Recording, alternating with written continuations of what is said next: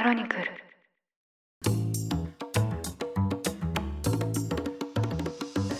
おはようございます。2023年11月11日土曜日。ニュースコネクトパーソナリティの野村貴文です。この番組では平日毎朝5分間で世界のメガトレンドがわかるニュースを解説しています。日頃からお聞いただきまして誠にありがとうございます。さて土曜版ではゲストの方をお招きしてトークを展開していきます。現在はシリーズ越境日本人編を配信しています。日本を飛び出して海外の都市で活躍されている日本人起業家や文化人ビジネスパーソンの方々に海外に打て出た具体的な方法や現在に至るまでのキャリアヒストリーを伺っていきます。今回の舞台もタイ・バンコクです。越境日本人編第20回のゲストとしてお越しいただいたのはバーンラック幼稚園事務局長の佐藤正樹さんです。佐藤さんは24歳だった1973年に戦時下のベトナムに渡航しましてその後82年にタイに移住されました。で86年からバーンラック幼稚園現在の仕事をされるなど50年間にわたって東南アジアで活動されている大ベテランです。中でも1980年代から開始した勉強会メナムフォーラムは30年以上にわたって開催し続けられまして現地の日本人の交流の場となっています。まあ、いわば東南アジアの生き証人ともいえる佐藤さんに一連のキャリアヒストリーを伺いました。非常に密度の濃い佐藤さんの人生の一端が明かされます。それではインタビューの様子をお聞きください。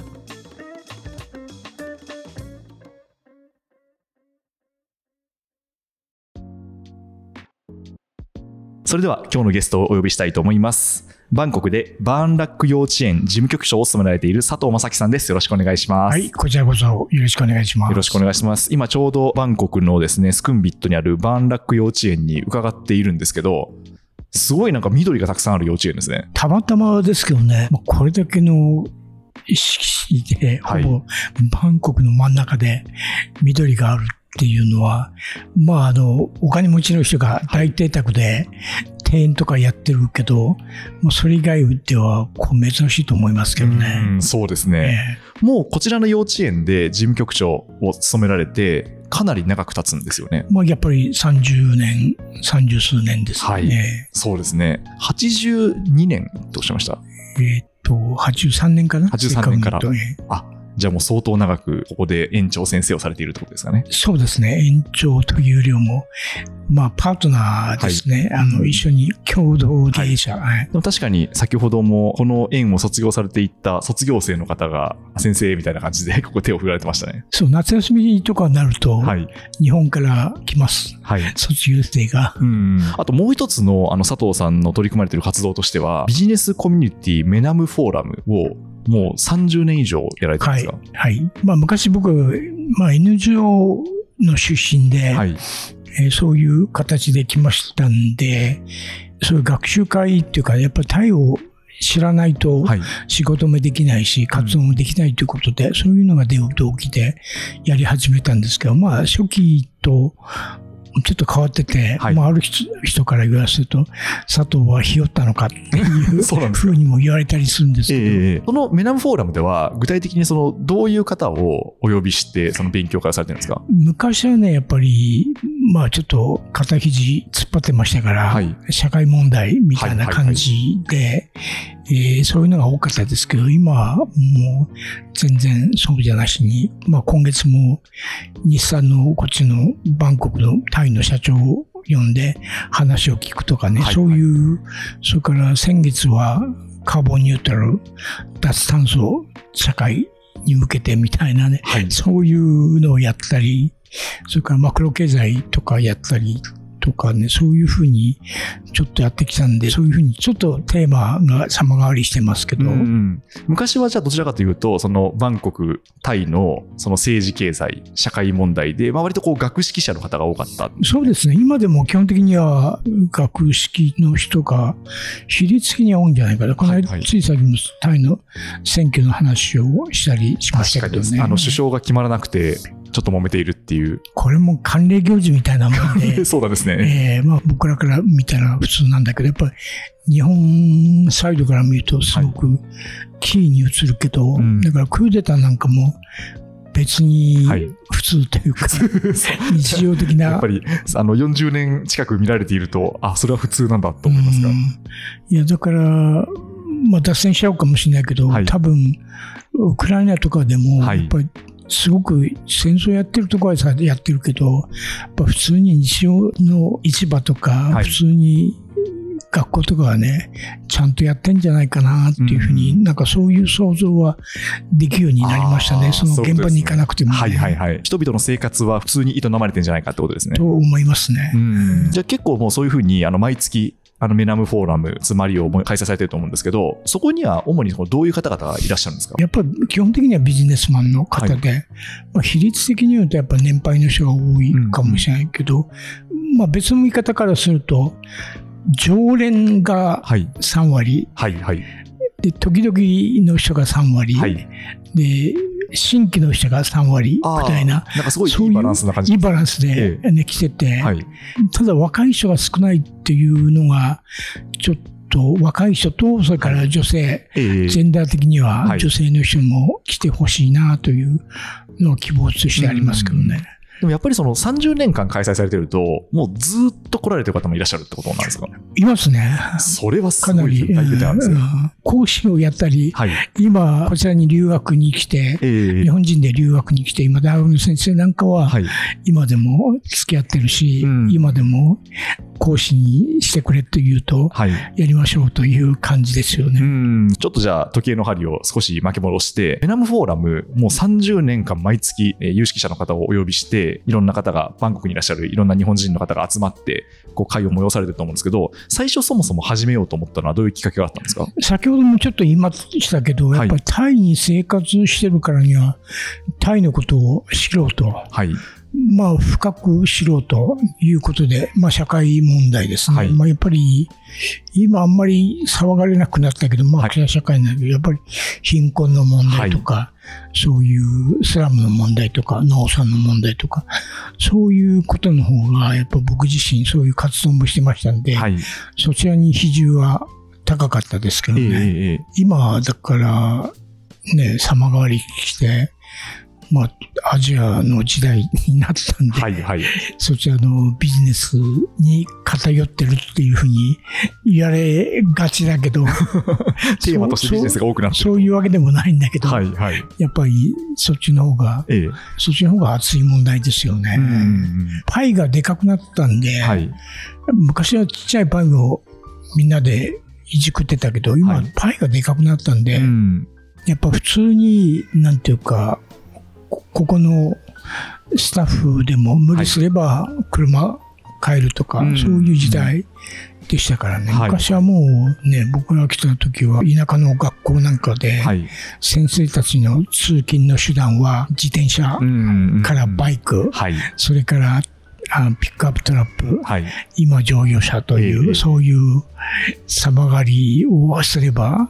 話は分かりやすいんじゃないかと思います、確かにそうですね。佐藤さんが幼稚園始めたのは83年だと思うんですけど、まあ、そこからのもう30年間でまあかなりの変化がありますよね。そうですね。ただ、僕自身はそんなに変化がないと、はいはいはい。ないと思っていて、ええ郊外に行くときに、まあ、高い橋があるんだけど、そこから見ると、ほぼ東京、はいニューヨークみたいな感じだよね。びっくりしちゃいますけどね。はいだから、そういうイメージが、なんかそこで初めて認識してるっていう感じですよね。そうですね。で、ちょっとさらにその前に話を戻して伺っていきたいなと思うんですけど、もともと佐藤さんが海外で日本からそのこちらに来られたっていうのは、その最初はこう、どういうきっかけで来られたんですか？まあ僕らは70年はい。の安保と言いましょうか、学生運動のはい。世代で、その時はまあ学生運動もあったけど、ええやっぱアジアでいうとベトナム戦争インドシナ戦はい争、はいはい。これについてはなぜか、えいや自分は戦争体験者ではないけど1949年生まれて、えはい。戦後4年してから生まれてるんですけどやっぱり戦争っていうのがこう日本のまあ議論はあるけど、はい 右翼の人から怒られるかもしれないけど侵略はい。してたうん侵略戦争があって、それのやっぱり後ろめたさというか、そういうのをなんかずっと引きずってるような感じはちょっとありましたよね。はいはい。そういう意味でまたベトナムで同じような戦争が始まってることに対してはやっぱりかなりなんか関心がうんうん深かったですね。はい、結構その学生時代はその学生運動をされていたってことですか？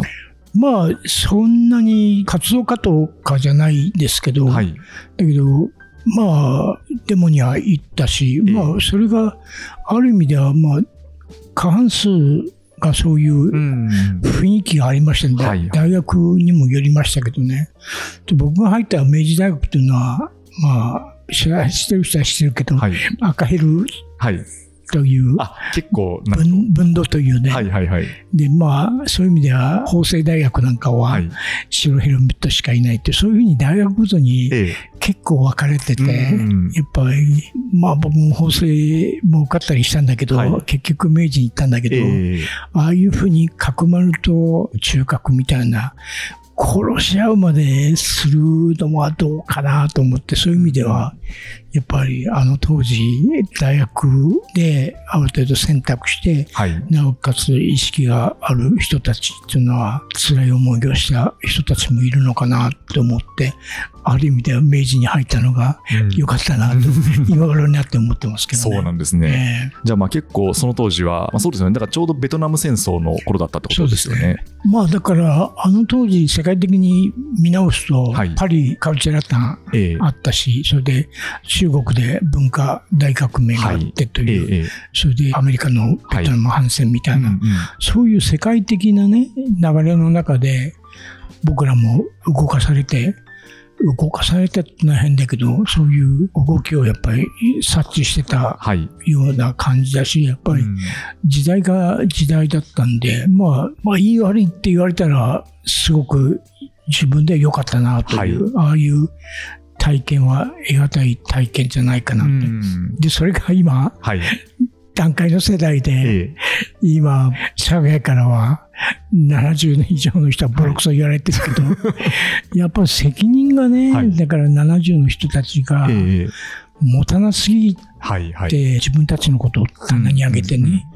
やってることは、同時代としては僕は非常に頭にきますよね。だから、もうちょっとやることをやって、はいカットならずにね、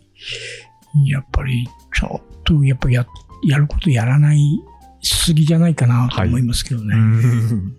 そうですね。まあ確かに、あの、結構世代で語られることありますよね。うんまあ、だからある僕の知り合いの埼玉大学の経済学の先生が言ったけど、はい。あの要するに人口ピラミッドはいで、もう僕らの段階の世代はいびつで、はい。だからこのいびつさが全部社会のインフラとかがいびつにして、だから僕らの世代がなくなったら、はい。本当に 正常な社会が来るっていうようなことを マクロ経済の人でしたけどはい言ってましたけど、ええ。まあ、ボリュームゾーン、ま人口多いですからね。全くそうだと思いますよ、ね。全くそうですか、そうですか。でそれはだから僕らが意図してはい。作り上げたんじゃなしに、ええまあ戦争といういびつなことがあったんで、はい。まあ、僕らの責任ではないけど、だけどやっぱり現象としてはう、んうん。どこまで責任を持つかっていうのはあるけど、まあ、個々人がやっぱもうちょっと自覚を持ってね、なんか自分のためだけになく、社会のためとか、いうふうに、未然にっていうか、身を切って銭を切ってというのを僕は志してますけどね。うん、そういうことですね。それで、まあ、ベトナムという場所にかなりこう意識を向けられたと思うんですけど、そこからもうベトナムに渡っていかれたんですか？行ったのは、はいえー1972年かな、2年、3年。はい。まあ、23歳とか、それ、で24歳ぐらい。24歳です。24歳の時。はい。でその時に初めてワークキャンプみたいなはい。ところで、で、それも今考えれば、要するにアメリカ軍っていうかベトナム、南ベトナムの戦略村ってあって、はい要するにその共産主義者の人が集まらないように、そういう戦略村作って、そこでキャンプみたいなあったんですけど、でそこでえー遊園地とか作ってたんですけど、その時に、まあ僕結構体力が自信があったんで、はい。まあ一生懸命働いてるのをベトナム人の子供が見て、で、すごく仲良くなって一緒に働いたり、僕にくっついてきたんだけど、最後の日に、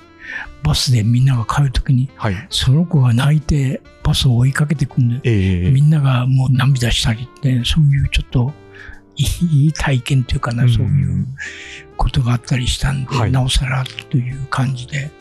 で、2年続けてワークキャンプ行ったりしましたけどね。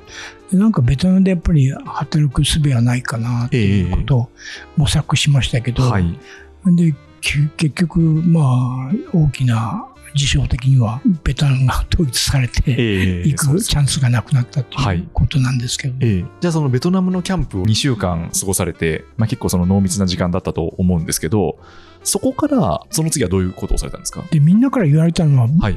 まあ今でもそういう技術とか全然ないんだけど、スキル、英語もできるわけじゃないんだけど、やっぱスキルを身につけなさいみたいなことで、えみんなから言われて、で、その前にやっぱりちゃんと働かなきゃいけないんだっていうことで、で、翻ると僕は学生の時から学生でもやってたけど、ボランティア、はい。障害者、障害児のボランティアをやってたんですね。それで、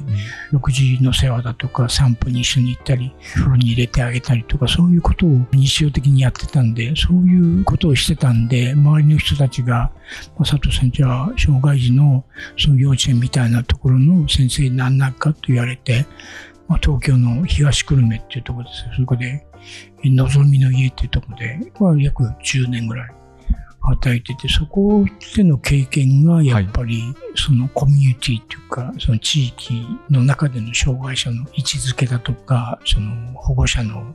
複雑な心境だとかということですごく勉強にはなりましたようね。んじゃあまずは帰国されてからはあの日本で10年間ほどあの保育園の先生をしていたってことですよね。そうですね。うん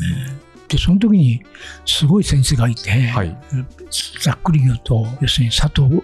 お前な親がなき後までフォローするような気構えじゃないとダメだって言って、その先生はだから僕と同じように中学の施設通園の施設で働いててで義務教育終わった後の作業所その後親のことというねそういうことを考えられるような人がねうん。その僕の周りにいたっていうのはすごい幸運だし、うん。今だからそういう人が日本でもタイでも、はい。まあ世界国中でいるんでそういう人を探してええ。そういう人たちともうつながりを持って連携していくっていうのが、まあ、非常に大切だなっていうふうに今でも思ってますね。うんそうですね。じゃあまあ結構そこであの大きな学びを得てでその後タイに渡航されたんですか？その後ね、はい。栃木県のはい。西那須の今那須塩原ってあるんですけど、はいそこに今でもあるんだけどアジア学院ってこれまたユニークなはい。農村指導者訓練所みたいな感じで1年間、これはアジアアフリカの人たち中心なんだけど、はい。中には日本人がちょこっといて、うん。そこをもう1979年80年かな出てんですよ、はいはい。そこ1年間研修受けて、はいはい。でこれもまたすごい壮絶な経験ですしたけど。はい。で今でもだからこれで、えーそういう人たちのつてを食べていくと、はい。東南アジアインド含めてアフリカまで旅ができるという。やったことはないけど、はい。やれるんじゃないかなっていう今でも続いていますからねその学校はね、うんうんうん。それは研修内容としてはアジアのことを学ばれたんまあですか？リーダーシップトレーニングみたいなんで、はいはいはい。でまあその経験しないと分かんないけどやっぱりその全部の生活自体がリーダーシップだっていう、で間違えてやっぱり農業技術の学校ではないんで、やっはいぱり人とどうやってコミュニケーション取ったりどういうふうにしてリーダーシップ取ったりとかっていうそういうのは結構学びましたよね。いよいよそれを学んだ上でバンコクへ。でバングラデシュに行く話がああって、そうなんですね。それの行けるという、はいはいはい。その前に途上国に行く場合ビザとかの問題で必ず引っかかるんだけど、はい。その前にタイに寄ってっていうちょこっと来たことがあって、はいはい。それから正確にはバングラデシュにええ。1年間いたんです。はいはいはい。この時がある意味で一番楽しかったかなとはいはいはい。まあ、最貧国と言われるバングラデシュって言われてるけど、あれだけの人口をね、はい。抱えられるだけの稲作が、米の収穫量があるっていうふうに、ある意味では豊かな、はい。アマルショナルバングラ、うんうん我らの黄金の大地バングラデシュというね、そういう歌っていうか、スローガンみたいなのあるんですけど、で、もうキーネだとかね、結構、なんていうか本で見たのをはい。実際に見たときに水の中で、ね、稲刈りしてるのを見たりしてね、ぎょっとしましたけどね、うんまあ楽しいというか、だからバンダッカからその村に行くのに本当にすごいバスで行って、それから延々と何キロって歩いて行く、今思えば楽しい思い出でしたけど、うん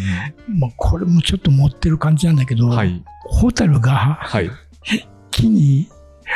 パパパってクリスマスツリーみたいにね、そういう景色にも出会ったりね、すごかったですね。あとうん地平線ね。で、もう一緒にいた子供がアメバセキとか普通になってましたからね。はいはいはいはい。その当時って、佐藤さん、その30代前半ですよね、バングラデシュにいた時って。うんその時には、まあ何年間か過ごして帰国しようっていう、そういうお考えだったんですか？それとももう結構アジアでこの後はもう人生を送っていこうって思ったんですか？いや、まあ短期的でしたよね。はいはいはいえーやっぱり、まあ言い方悪いけど、アジアのことはアジアの人だし、そこの問題は、その人たちは今でもそのスタンスは変わらないんだけど、うんうんうん。やっぱりそういうふうに、やっぱり NGO って外部からの刺激っていうのは刺激であって、うんうん触媒だとは思うけど、やっぱり当事者じゃないんで、やっぱりその人たちが解決しなきゃいけないっていうのは、ちょっと今でも思ってますよね。そういうことですね。ええじゃあまあ NGO のまあ支援の一環としてバングラデシュを訪れて、で、その後はどうなったんですか？その後はまた、これも半年間ですけど、はい竹の塚保健所って足立区で、はい。あの当時、たけしなんかがよく揶揄する、はい。なんだっけ、軍事、勝俣軍事だっけ、はい。あの包丁をね、振りかざすような、そういう精神障害者の問題があって、はい。はい。そういう施設がパイロット的にできて、うんで、精神衛生相談員みたいな肩書きで、保健所ではい。半年間働いてああ、ました。そういうお仕事もされてたんですね。もう一日1万円の、はいはいはい。すごい、アルバイトでしたけど結構、シビアな職場な感じがしますけど。えーシビアでしたね。その時に、その精神障害者の人と、はい。まあ、喧嘩状態みたいになって、で、その後、周りのスタッフがはい。刃物を持ってその人が襲うんじゃないかとかって心配するようなねそうですね。あったり、あえと、すごく真面目な男の子を、はい。あ東大病院まで行って、その後、そういう施設にお父さんと一緒に連れて行くような経験もして、はい。それはまた壮絶な経験でしたね。そうですね。じゃあ半年間詰められて、で、いよいよ、その後はタイですか？その後、誤解を恐れずに言うと、はい。難民救援っていうのはあくまでも本当にテンポラリー、はい。こう緊急とということで、で、なんだか難民と僕らを隔てるものは何なんだっていう疑問が今でも昔もあって、うんうんだからあまりにも難民救援、難民救援っていうことが古代にやって、なんで難民が出るのかっていう、はい。その根本的なね、原因をやらないで、いかにもなんか貧しい人っていうか大変な人を助けるみたいな、そういうのは嫌だなと思ってたんで、たまたま井戸振りのプロジェクトがあったんで、はい。これはそっちの方が仕事としてはいいなっていう、うんそういうプロジェクトがあるっていうんで、はい。えーあやりましたけどね、ええで結局その団体ともはい。今、喧嘩別れしてあ、そうなんですえね。ーそのやっぱり難民救援やってる人たちとはちょっと肌が違うかなというのは今でもあるし、そこは、だから、必要ないとは言わないけど、んあんまりヒーロー的に、はい。なんか難民救援やってること自体が。普通のことだと、普通に人を助けてることだと、うん日本にいても、日本にいて普通に働いてる、ええ。そういう手助けしてる人と変わらないっていう意識を持たないと、うん。常にヒロイックになって間違えた考えに陥るんじゃないかなというふうに思いますけどね。うんそうですね。やっぱりこう、ベトナムとかバングラデシュでやっていたことと、そのタイ、井戸掘りで行ったっていうのは、結構佐藤さんの中では、性格が違うってことなんですかね。そんなに違わないんですよ。あ違うんですか？んでコミュニティの中で、コミュニティからどうやって学んでいくっていうのは、そのさっきの東久留米の中、うんうんうん日本での経験、それからバングラでの経験と同じ感じですね。だから結局、だから井戸掘りなんかでも、はいもう今結果的に思えば、なんていうか、僕らがわざわざ井戸掘らなくても、ええ。飲料水っていうのはもう古い村になればなるほど、はい。絶対この水飲んだら病気にならないっていうか、んんんそういうところを確保ししてるんで、であくまでも僕らは水水浴びとか生活用水みたいな感じの援助という形ですよね。だから今、いつでも思うのは、WHO とかが津波とか、はいその地震になった時に、もう二次災害、二次災害って叫ぶじゃない、彼ら。はいはいはい。で、これになるとかっていう。ええだけど、もうな、バカを言いなさんなと、はいそのコミュニティってそんなに弱くないんだと、うんうんうん必ずその彼らが伝統と言いましょうか、つながりというかね、そういうことで、で、そういう時にこそ緊張感を持って、自分たちの健康、子供をどうやって守るかっていうのが前面に出てきて、はい。ということなんで、だから、ミャンマーとか、あの時パキスタンとかいろいろ地震とかあったんだけど、その時に第二次被害ってあった事例は聞かない。というそれはやっぱりコミュニテはい。ィをやっぱり知らない国連の人たちが勝手に熱奏してるようなうんことじゃないか。だから自分たちの存在というか組織を継続させたいはいがために、なんかそういう組織が、だから UNHCR なんかまさに難民がいないと自分たちの組織がなくなるんで。難民を救援してるんじゃないかっていう、はいはい。そういうふうにね、え特にミャンマーの国境なんかのええええ難民救援見るとえはい。思います。なるほど。そうなんですね。これはもう話したら、まあ30分ぐらい、1時間ぐらいは話できるけど、ここでやめときますわか。りました。じゃあ、その井戸掘りをするためにタイに渡っていって、で、その後、まあ、今のこの保育園のお仕事を始めたってことですか？いや、たまたまね、パートナーの人が若くして、はい。今もちょっと大変なんだけど、その時も最初の頃で園児数が少ないんで、ということもあったんで、障害児の子供を受け入れはい。ていったんですね。で、まあ珍しいなと。うんだから僕なんかも、だからそういう仕事をしてたんで、なんかそういうんで、えー障害児、まあ普通児っていうか、健常児と一緒に共になんていうか学ぶっていうことを実践してるなということで、なんかそういうことからちょっと共感を得て。手伝いできないかな。はい。最初はだから、僕は他のところで働いて、ええ。金銭的な援助とかしてたんだけど、まあ結局そういうのもやめて、はいまあ援助も増えたっていうことなんで、ちょっといろいろと、なんていうか、そういうことができないかなっていう、それでその時にちょうど主体な教育はい。をやってきたドイツ人の人と出会って、うんうん。そういう人が、もうあんたが、あんたたちの幼稚園は、下の幼稚園そのものじゃないのって言われて、それで、はっと気がついて、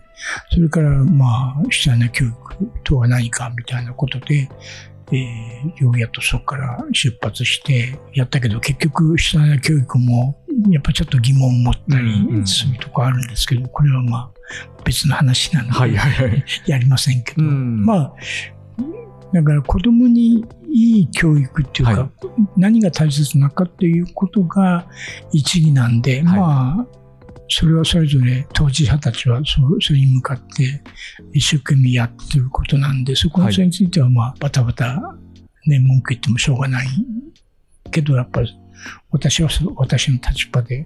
やりたいなというのはありますね、今。うん。井戸掘りでタイにやってきて、で、最初はそのタイでその後は別のお仕事をされていたんですけど、その保育園のそのパートナーの方と出会われて価値観に共感したっていうことなんですかね。そうですね。まあ、その前にスラムの仕事とかもしてて、ええ。でスラムの仕事もまあ基本的にはやっぱりみんな誤解してるけど、やっぱ決して貧しい人たちのうんうん集団ではないし、彼らは彼らなりのそのいろんなバイタリバイタリティの中ではい。生活の糧を得ながらやってるうんうんうんっていうことで、まあ、そういう意味ではその中からまあ学んだりしましたよね。だからそういう意味では、もう格差社会とかさっきあるけど、なんかそういうものを生み出してるのは何なのかなって。でも格差社会の当事者の人たちはそんなに格差を感じてるわけではないけど、やっぱり是正はしていかなきゃいけないけど、うんうん。格差社会って意識して生活してる人はいないんじゃないかなっていう、逆にね。うん。のは感じたり、そういう意味ではまあ障害者とも分けるそういう教育なんかもとは思うんですけどね。うん、そういうことですね。じゃあそこで、まあ、80年代にその保育園のお仕事、事務局長の仕事を始められて、で、もうそこから30数年、40年近くってことですかね。まあその間にだから幼稚園の仕事だけじゃなしに、はいまあ社会的な感じの仕事で、まあ一つは基礎体のはい。エイズの支援とかもやってて、これも10年ぐらいやったけど、はいすごく勉強になりましたけど、まあ、そこで学んだのは、えー国立民族科学博物館の名誉教授の田辺さんっていうのがいるんですけど、私立っていう時に公的なところとか、そのとこから援助がない時にこそ、はい。私立で。人々のコミュニティのまとまりが強くなるけど、うん。そういうのが支援金とか取ってくると、そういうコミュニティが崩れるみたいなね、はいはいはい。そういう論文とか本を書いてるんですけど、ええ。まさになんかそういう典型みたいなものを目の前にして、あ、そうなんですね。うん、そう。だからそれは、まあ、そういうことしたくないなって言って、さっき言った、うんうんうんまあ、コミュニティの自立とは何かっていう時に、はい。指針としてますよね。うんうんうんその後、縁があって、みずほ銀行のうん。今、はい。社会貢献の仕事もしてるんですよ。それから、タイのバンコクのはい。商工会議所の仕事、うんうんうん。それは奨学金のはいだったり、それから、みずほ銀行については今でも継続してますけど、地方の、で中高ですね、のお理科教材、うんそれから体育用品の支援を30校やってるんですうよん、そんなにされてるんですね。でで、一緒にやってる先生と話して、やっぱり今までの援助ってもうあげるだけじゃん。だはいはい。けど、あげるだけじゃダメなんじゃないかって言って、今、まあ、ちょっと形だけなええ。なってるとこあるけど、モニタリングに行ってはい。学校でどういうふうに使われるとか、どううん本当にニーズはどこにあるのかっていうことが一つと、かもう一つはフォローアップみたいな感じで、スポーツ大会を2カ所でやって、で、そその時に同時に文化祭的な、その学校の、なんていう、やってる、そういう特色のある作ったりとか、そういう展示会みたいなことを開いたりとかっていうことをやったりしてますね。それからあと、商工会議所では、一つはランチプロジェクトはいって言って、これはタイの有名な財閥の財団と協力して、うんうんうん地方のやっぱ栄養があんまり行き当たらない人たち、学校で鶏の小屋を作って、それの視察に行ったり、どういうところに、じゃあどういう学校に支援するかどうかっていうこととか、北大で昔、今でもそうなんだけど、はい。中国の進出があって、はい。日本研究もっと推薦すべ推進すべきだっていうんで、そういう支援もしてて、そういうの委員もやってて、うん。9月だったかな、視察に今行きますけどうね。ん、そうなんですね。今、あの、保育園の話まで伺ったんですけど、もともとは、じゃあその井戸掘りに来た時は、まだその、ずっと今に至るまで、こう、タイにいようというつもりは、その時はなかったわけですよね。なかったですね。でも気づいたら、まあ何十年も経っていたっていうことなんですかね。うん、まあブラ、ブラシム太郎的ですね。そうですか。それはどうですか？やっぱり帰国されようと思ったタイミングっていうのは今まであったんですか、うん、それはまあちょっとプライベートなこともあったりええするんですけど、ええ。やっぱりすごく引きな言い方すると、まあ、タイにはまっちゃったのかもしれないですね。はいはいはいはいまあ、一つはもう、僕はあったかいとこ、はいはいはい。秋田で、もうすごい、すものすごい極寒の土地ではなかったんですけど、ええ。やっぱり適当にあったかいとこはいいな、みたいな憧れはありましたよね。うんうんそうそういうのは、年から年中半袖で、ね、いられるような世界って、そんなにないですけどね。確かに気候はそうですよね。でつい最近なんか日本が暑くなって常夏のタイに秘書に来るみたいな日経新聞出てましたけどね、はい。多分こっちの方が涼しいんですよね、多分。今の時期はねそれは昔から言われてたことはいはいですけど、。ええそれはすごく感じますよね。うんうんうんだからまあただ僕も農学部だった家が農家純粋な農家ではないんだけど、はい。農家に近いところにいたんで、そういう季節の移り変わりとか、野菜とか、木のこととか、まあ関心があったんで、うん非常にこう、移り変わりっていうのは非常に敏感で、うん。で、幼稚園も、やっぱ五感を刺激するような、やっぱり花、色で見た、色で見る花うんの咲く花、それから香りのする木、それから実がなって小鳥が集まるような、そういう樹木をできるだけ植えるようにして、で、それが、まあ、なんとなく、そういう園庭の木が、そういう木を植えるようにしてますよね。うんうん。季節を感じるってことですね季。節というか、五感を五感を。刺激する。はいはいかっこよく言えば。そうですね。あの、41年間タイにいらっしゃるとなると、もうそのタイの社会とか、やっぱこの環境っていうのはもう激変してますよね。うん、僕はね、言われるほど激変してないあ、そうですかって。いう。だから、さっき格差社会がどうのこうのって言ったけど、もう、タイってギチギチの格差社会で、はい。やっぱり、ナムサ君って言うんだけど、名字によって、その家柄だとか、学閥によって決まるとか、これは日本以上にはい。ガチガチうん。だっていうのは見えてきましたね、はい逆にね。はいはいでまあ僕もどっちかというと、やっぱそういう風なうちに入ってるんで、それはよく見えることがあるけど、それだけじゃダメだってんで、やっぱり田舎の方に出かけたり、今積極的に出かけるようにしてますけど、だすごい、やっぱり、いびつな社会だなと思いますよね。だからそういう意味では改革とかは必要だけど、それをどうやってね、ソフトランディングしていくかっていうのは難しい。うんまあ、ハードライディングだとね、はいこれはやっぱりね、ちょっと厳しいものがあるんで、うんうんうんやっぱり、そこは模索してるんだけど、まあ、教育が、機会が増えたりしてるんで、可能性はあると思うんだけど、やっぱさっき言った、その、身分制度みたいな中で、そこがどれほど生かされるって、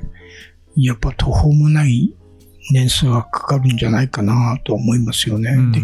学校に入るんだって、はい。やっぱりいいとこに入ると、やっぱり昔の卒業生の息子とか娘が入りやすい構造になってるし、そういうことはあるんですね。うんはい。だからそういうのは、ええまあ、とはいえ、なんかね、何パーセントかぐらいは、ちゃんとクォーターみたいなんで入れてるみたいだけど、はい。やっぱり難しいかなというか、あと、経済成長はしてると思いますし、まあ、テクノロジーも進展してると思うんですけど、結構そういう格差構造とか、まあ、その家柄がいい、その家柄っていうのが再生産されていくっていうところは変わっていないってこと変なんですか？わってない。全然変わってないと思いますね。うんだから、まあ、すごい言い方悪いけど、僕もハッとした時ははい。あって、それは日本の企業が、やっぱ資本が51%規制みたいなのあって、はい。はい。タイ人50 51になしないとダメなんで、でその時に何にもしないで利益が入ってくるみたいなはい。構造があって、ゲーっと声を上げるぐらいびっくりしました。なるほど。あの、でも、タイ人の方が名義貸しみたいな感じで、うんで、その利益が入ってくることですか？それがもええう、かなりの部分のはい。会社がそうなってるわけでしょ。ですか。でそれってすごいよね。というんそうですね。。なんかまあ利権な感じがしますよね。うん、それでさ、だから、その天な息子っていうか娘はがい。再生産されて。いるっていうか、そこでね、意識を持てっていうこと自体が難しいことなんで、やっぱ途方もない時間がかかるんじゃないかなっていうふうには思いますけどね。うんうんうん、社会構造はそういうふうに残存しているってことだと思うんですけど、変化した部分もあるにはあるんですか？さっき言ったみたいに教育の機会均等とかうんでうん随分大学の数も増えて、大学行く人も増えてるんで、はい。そこはやっぱりもうちょっと、なんていうか、日本の企業だとか日本政府なんかは、やっぱりヒューマンリソースデベロップみたいな形で、なんていうか、急急増でね、はい。企業に役立つとかっていうんでじゃなく、うんうんそういう人間を育成するような感じになるというか、やっぱり自分が上に立った時にそういうのは分からないわけだからっていう、まあそういう可能性を秘めながら、はい。やっぱりヒューマンリソースデベロップみたいなんでね、頑張ってほしいなという気はしますよ。ね。うん。うん。昔はやっぱりどうもトップトゥダウンではい。ダウントゥアップにならないけど、そういうのは分かってきたし、ただ、まあ、これも生意気に言うとやっぱり、やっぱ村のコミュニティはそういうかなり自立してコミュニティを維持するためにはすごくいびつな構造というか出しゃばるやつを排除するようなとこあるんで、それからインフォーマルなリーダーとフォーマルなリーダーと違うっていうのはうんもう彼らの中ではい。直感的にあるし、ええこれあいつがもうただその金をもらったから選挙で入れてるだけで、ね、本当はこいつなんかリーダーじゃないんだみたいなとこで、あるみたいなのはそういうのはありますよね。だからそれがもう広く場所場所っていうか大学にしろ、いろんな会社の組織にしろ、だからそういう広い意味での、だからヒューマンリソースデベロップメントみたいな形にね、やっていくっていうか、まあ、そう生意気に言うと、民主主義をどこまでええ徹底させるかみたいな、うんとこに行き着くのかなとは思そううんだけど。ですね。まあそこが最後は課題になってくるところですね。あの、今、そのちらっとさっき日本企業ってお話が出ましたけど、どうなんですか？その41年間で、その日本企業の存在感っていうのはどういうふうに変化していったんですか？今のところちょっと中国って言ってるけど、はい。日本企業のそのプレゼンスのはすごいものがありますよね、今でも実は。うんただ僕もびっくりしたのは、要するにタイ全体で見たときに、対日本っていうことやし、タイとアメリカの存在っていうのがやっぱ結構でかい存在で、えーっていうのを気がついたりしたんで、やっぱり日本が第一ではないと、だからもうちょっとだから日本も広い視野で、だからアジアとともにどうしようかっていう時に、やっぱ僕の、まあ、尊敬するというよりも、僕とまあ友人関係にある先生が言ったのは、まあ、イコールパートナーシップっていう言葉を使ったんですね。やっぱりタイの人たちそこは敏感だから、はいはいはい。やっぱりイコールじゃないと、やっぱりダメっていうところがある気ぐらいが高いとも言えるけど、でも基本的にやっぱり人間同士のつながりの中で、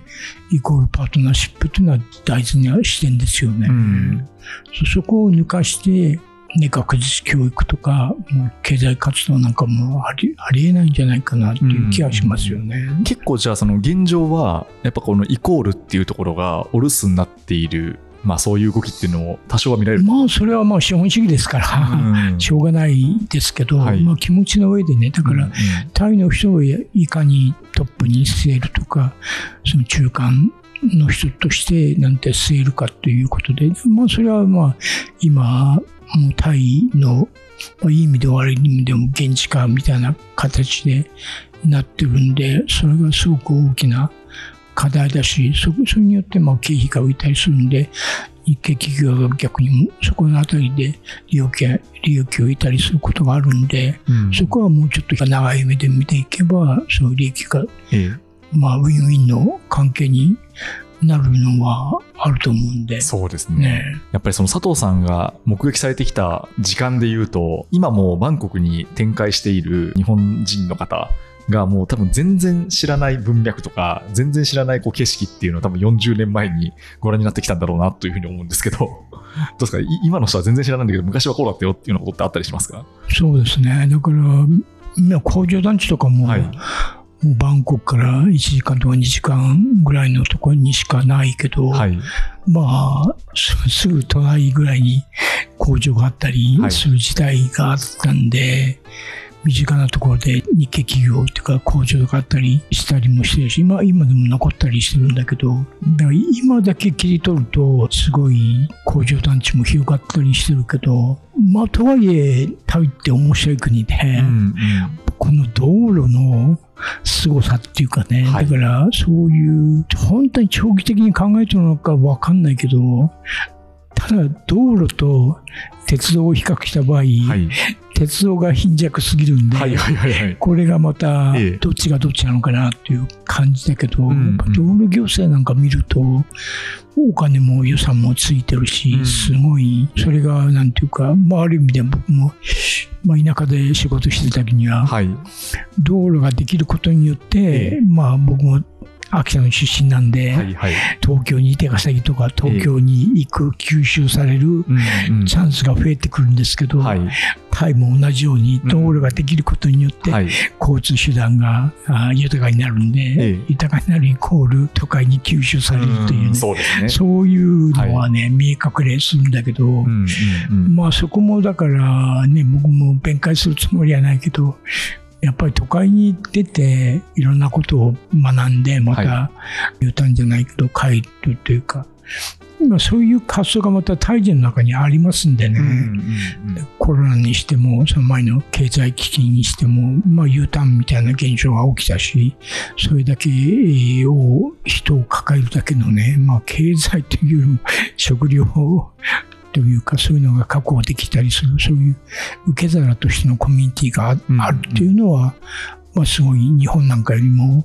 そこはサステナブルというか、持続可能な 社会ではあるんじゃないかっていうふうに思いますよね。はいはいはいえその構造っていうのは、まさに秋田ご出身の佐藤さんだからこそ見えるものがあったってことなんですーうかね。んそそうですね。うんだから、まあ日本はね、もう僕も秋田に帰るつもりはあんまりないけど、はい。やっぱタイの場合はね、雪も降らないし、はい。やっぱなんか工夫すればえ、えええええその頭を使えばね、いろんなことができるし、だから、その別に金じゃない。部分でのなんか豊かさみたいなことうんを頑張ればできんじゃないかなっていうふうに思いますけどね。なるほど。先ほど結構温暖なっていうかあったかいっていうのもあって、そのここに根付いてしまったっていうのもあったんですけど、どどうなんですか？その、ずっとなんだかんだ言ってここにやっぱバンコクに居続けたっていうのは、その気候以外に何か要因っていうのもあったんですか？まあ住みやすいというのはありますよね。はい気候もそうだし、うんうんまあいろんなものうん。がはい。手に入ったり、うん。食べ物だって豊かだし、まあ僕も貧乏人の出身なんで何でも食えるんで、っていうのはあるけど、やっぱり、すごく、まあいろんな意味でアクセスっていうか、うん。だから遊びっていうか観光にしても海に行くにも、そういうリゾートみたいなのが非常にゆ豊かなんで、息抜けも、息抜きもできるしっていう、はい。そういう、なんかすごい日本的な、こう、重苦しさっていうのはないっていうのは、あるのかなっていう、まあそういう意味でやっぱり浦島太郎になるかもしれない。そうなんですね。まあそのだから雰囲気っていうのは結構佐藤さんの性に合ってるってことなんですかね。うんでしょうね。うちょっとそろそろお時間が迫ってきたんで、この後なんですけど、まあ、メナムフォーラムでやっていきたいことと、あとはその、まあ、バーンラック幼稚園でやっていきたいことがあれば伺ってもよろしいですか？まあ、メナムフォーラムについてはもうちょっと若い人が参加ししたり、さ多く、さっき、まあ若い人と女性の参加をはい。多くししたいという。で、テーマもだからあんまり経済だとか政治とかにこだわらず、んタイのことを理解するような、一つは現場研はい。究会って言って、まあ、現場に出かけるはい。ということで、まあ、体験するだとか、見たり聞いたりという、そういう機会をなんか増やしたりすると、まあ、厚みっていうか、話だけじゃなしに、そういう、例えば港を見たりとか、先の鉄道とか道路だとかね、そういうのをもう体験するっていうのは非常に必要かなっていううん、うん。確かに。現場ですよね、やっぱうり。ん、と思いますよね。うんだって、まあ、タイのね、今回1位取った人なんかも本当にタイの田舎どこまで知ってるのかなっていう、うん。日本人の僕から見てもはいはいはい。疑問ですからね。うんだからそういう意味では広くタイ人もそうだし、日本人も広く知ってほしいし、ね、あんまり美味しいところだけじゃなしに、まあいろんな現場を見ながら話の共通点があったりすれば、タイ人との関わりがね、増えてくるとは思いますけど。うんうんうん。あと幼稚園については、まあ今、大苦戦して、あ、そうですか。園児が少なくて、はい。と成り行きで行こうかなということと同時に、やっぱりこれだけのいい環境だしう、んうんうん。雰囲気もあれなんで、まあちょっと宣伝とか足らないのかなと思うけど、まあ過剰に宣伝してもしょうがないんで、僕も努力しながら、はい。イランのとかに働きかけたり、やっぱりいろんなその視聴覚っていうか、よく知ってもらうっていうか、やっぱり今はもうサイクルが変わってきて、万楽を知らない人たちが日本人増えてきてるんじゃないかなっていう。特にまあ世代が変わってきたんで、うんうんそういう人たちにやっぱりちょっと万楽っていうところがありますよっていう感じでやっていって、もう一度万楽ブームを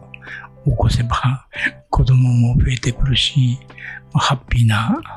子供が増えるし、ハッピーな家族、ハッピーなお母さんが増えてきてくれるんじゃないかなって。もう現在通ってるお母さんは保護者の人たち本当にいい人たちだけなんで、まあ、あんまりいい人たちに囲われて、これが 普通だと思わないようにはしてるんですけど、うんうんまあ、非常にいい雰囲気の中で仕事をしてるんで、もう本当に感謝してますよね。まあ、そうすると、今後もバンコクには根付き続けるということですかね。そうですね、バンコクにいて、で今、さっき言った社会貢献の間で地方にも出てますし、それから、これは秘密でもないんですけど、東北タイで、障害者のための、そのバイクの修理の店の支援もしてて、うん。これまあ少ない数ですけど、まあ障害者の自立支援みたいな形で恵んでもらうっていうことから自分で積極的にね、障害者が自立していくようなのを見てると、やっぱ僕も楽しいし、彼らも楽しんでくれてるような感じがあるんで、そういうのをどこまでやるか、まあ自信はないとかありますけど、うん。継続してやれればなと思ってますね。いやーということで、41年間のそのバンコクのお話をギュギュッと凝縮して伺ってしまいましたが、はい。今日はですね、バンラック幼稚園事務局長の佐藤正樹さんにお越しいただきました。佐藤さん、ありがとうございました。はい、ありがとうございました。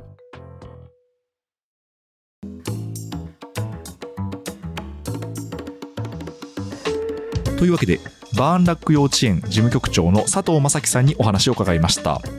さて、20回にわたって配信してきた一強日本人編なのですが、先日の私の海外出張で収録した分は、今回で一区切りになります。およそ5ヶ月間、まあ、結構長くなりましたね、にわたってお聞きいただき、誠にありがとうございました。